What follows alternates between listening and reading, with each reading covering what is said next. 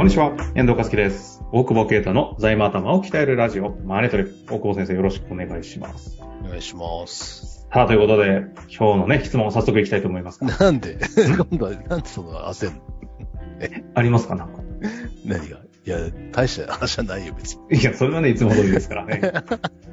でさ、またはいはい年末年始だけどさ、はいあの、実家とか帰るとさ、ちょっと田舎だからさ、うん。あの、田舎っつったって。ほら、まあ、保土ヶ谷は田舎だよ。その、コンビニとかさ、みんな金、あ金？なんていう現金。の現金で払うのよ。え？すっごい遅いのよ。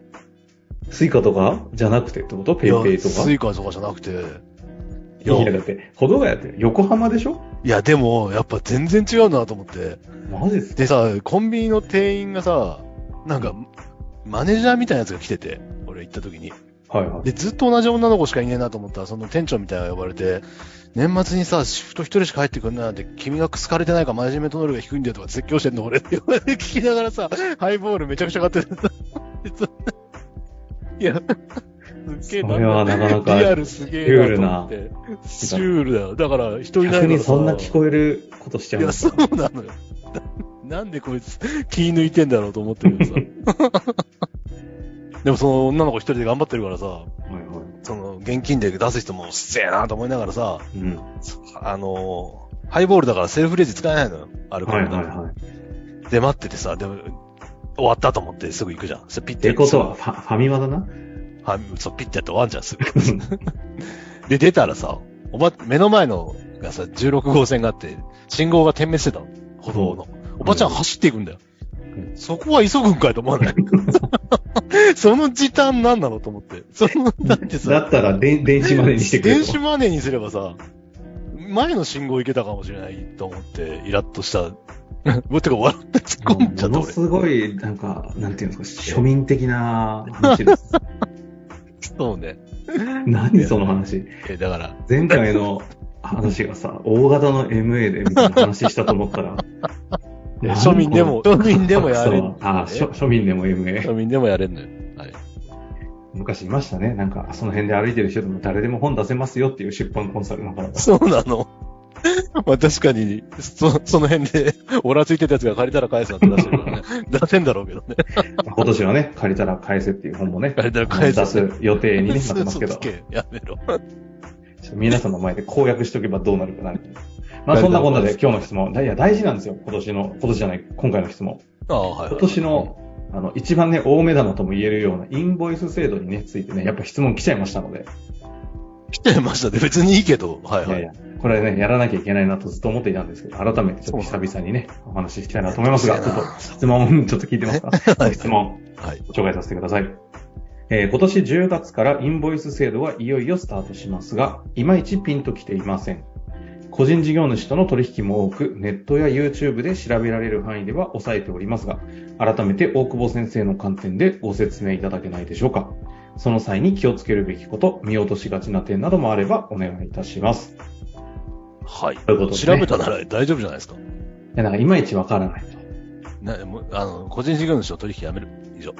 違う違う、ダメです。あせっかくなんでね、もう、最近どうなんですかね？結構もう、テレビとか見ないんでわかんないですけど、テレビとかでも言われてるんですかね？知らない。そう、そうなの。そう、そうだね。久保先生も知るわけないですね。え？あの知ら、知らないよインボイス制度とはうん。うんちょっとまず、基本としてね、どんな内容なのかも抑えましょうよ、改めて。いや、インボイス制度はだ今まで脱税してたやつがいるわけですよ。ざっと言うと、だってそうでしょいきなり癖がある。だって、脱税でしょ？だって消費税納めないのに消費税預かってんだから。はいはい。泥棒ですよ。免税事業者という名の。やべえな、俺。あんまり言い過ぎた。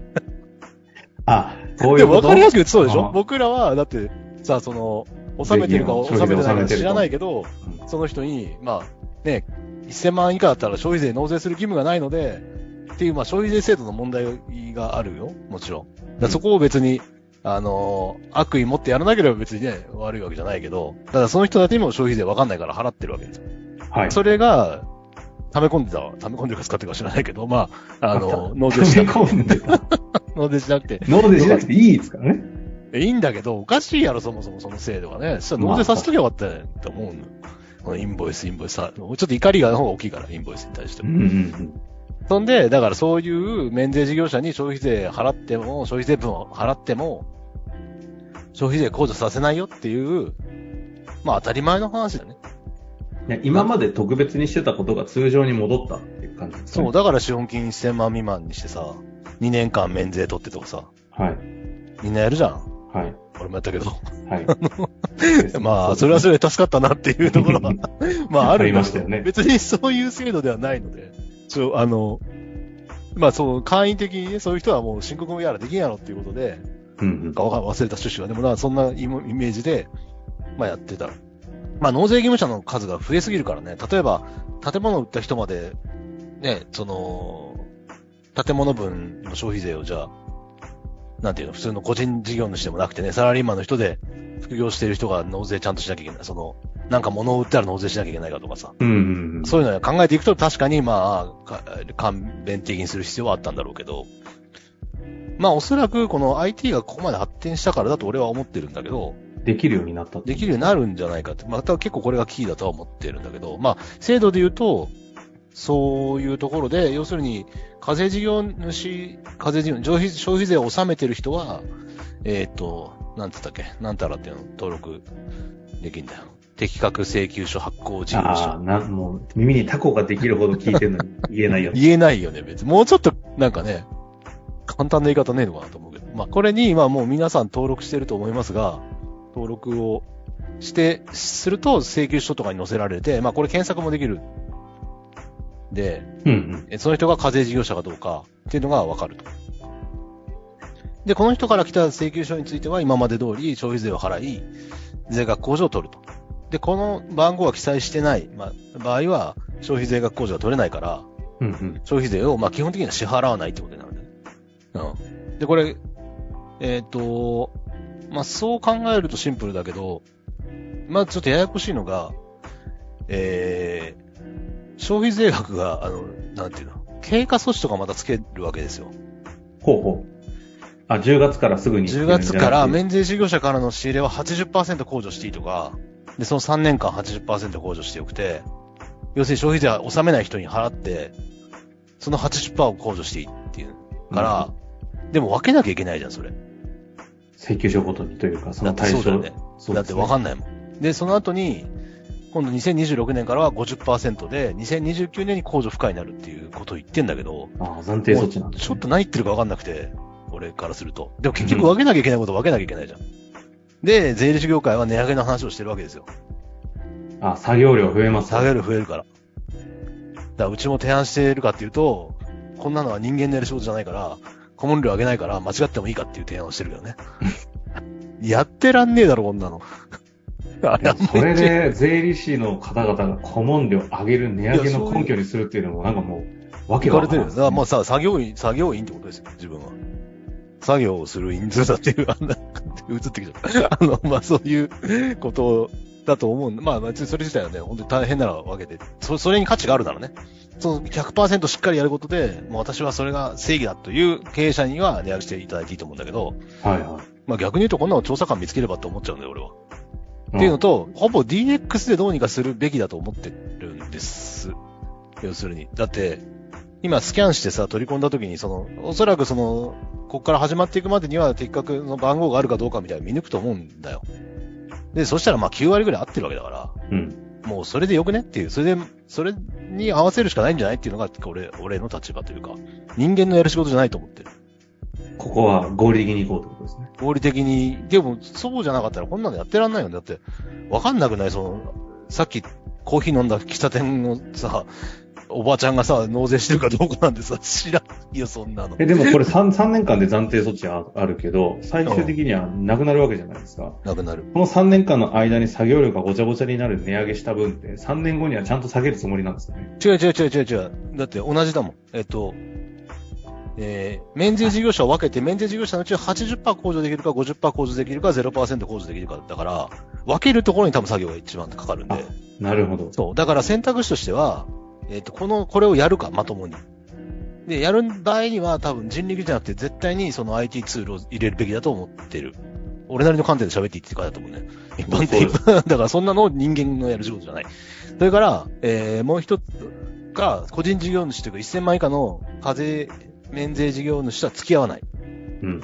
取引をしないという取引をしない。だからこれはなんか変な嫌がらせみたいにやると気をつけなきゃいけないけど、まあでも、めんどくさいから別に大体が効くなら課税事業者と付き合うっていうのはまあ経済的合理性があるとは思う。なるほど。そして、これ、だから免税事業者が弱いんじゃなくて、免税事業者は納税しろよって話まあ今までが特別な措置を受けてただけですもんね。だと思ってて、要するに免税事業者って消費税もらえなくなるわけじゃん。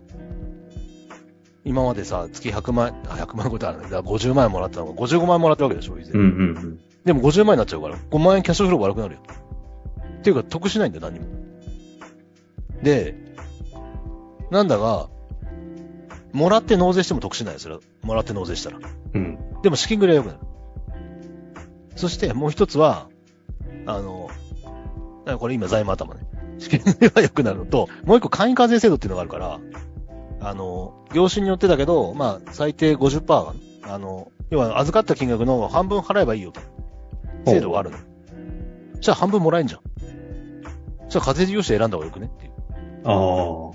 うん。だから、免税事業者で居続けるのは本当に申告できないか、なんか裏の家業か、みたいな感じ言えない理由があるかと。言えない理由があるから、一応お客さんとかだと、まあ、促してあげるってことが必要なんじゃないかって提案してるけどね。その知らないから多分そういう人、1000万なくて、自分で、特に個人事業だったら、適当にね、ネットで確定申告できるから、これって免税事業、あ、免税事業者にならない個人事業主の方々は実質自分の懐がさ下がるから、その分値上げしてくれみたいなことを言う人たちも出てくるんですかね。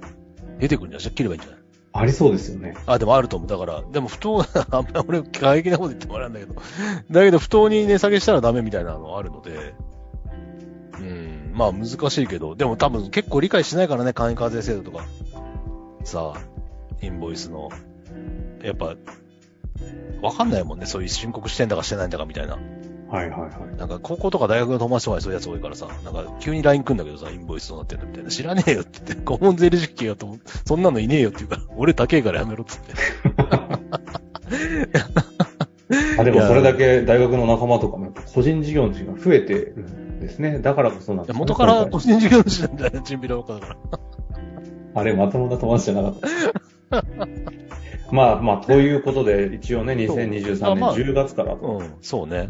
で、一応会社側としては、そういう整理で、方針をね、どうすんのか、ってことだとは思うよね。